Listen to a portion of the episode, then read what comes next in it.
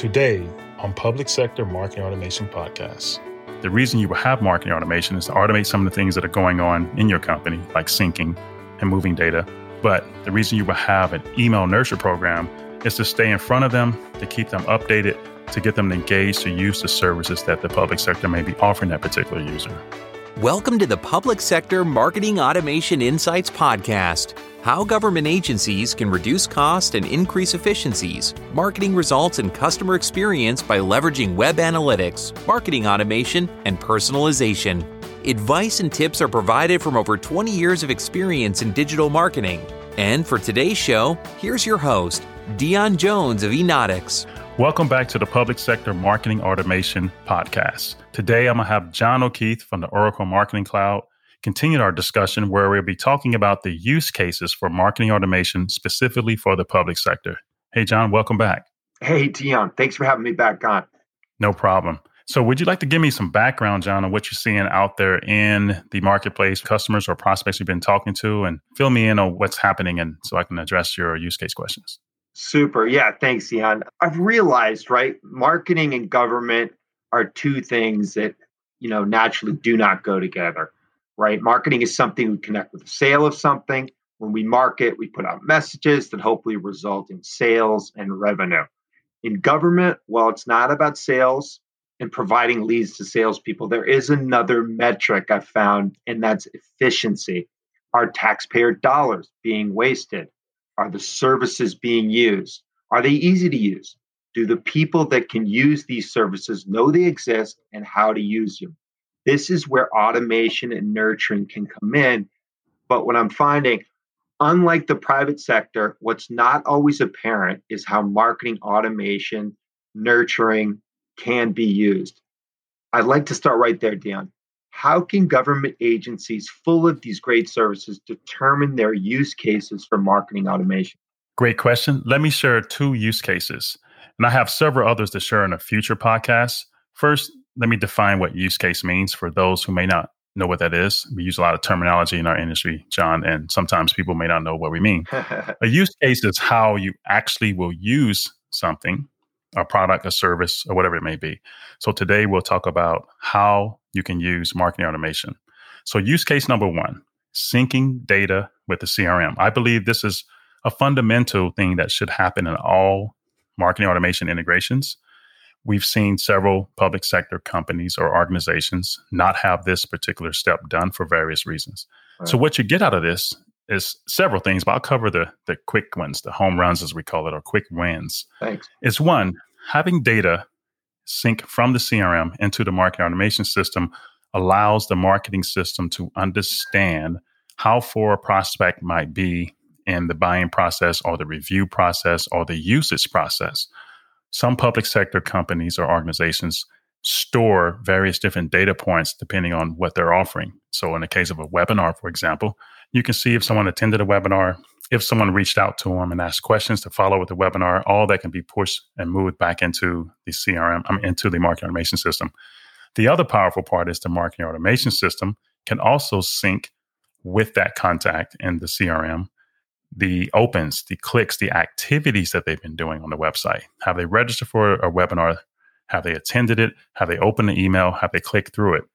The final one that's really powerful is you can score all of these activities and can score their profile. So if this is a senior person in a financial services company that is in your database, you can score them because they have a certain title, a certain role. You also can score their activities, meaning their behavior or their digital body language as they visit your website. Hey, this particular person at X company or X financial services company clicks through our emails, clicks two or three different emails in the last month, versus another person might not have clicked through an email in the last six months. So, person A in my example can get a higher score for engagement. Person B would get a lower score for engagement, although they both may score at the same level for their profile. So, the scoring mechanism is using a two character variable for example, A, people who score A through D. So A is a high scoring person on a profile fit. And then the second variable or that character is a numeric variable, one through four.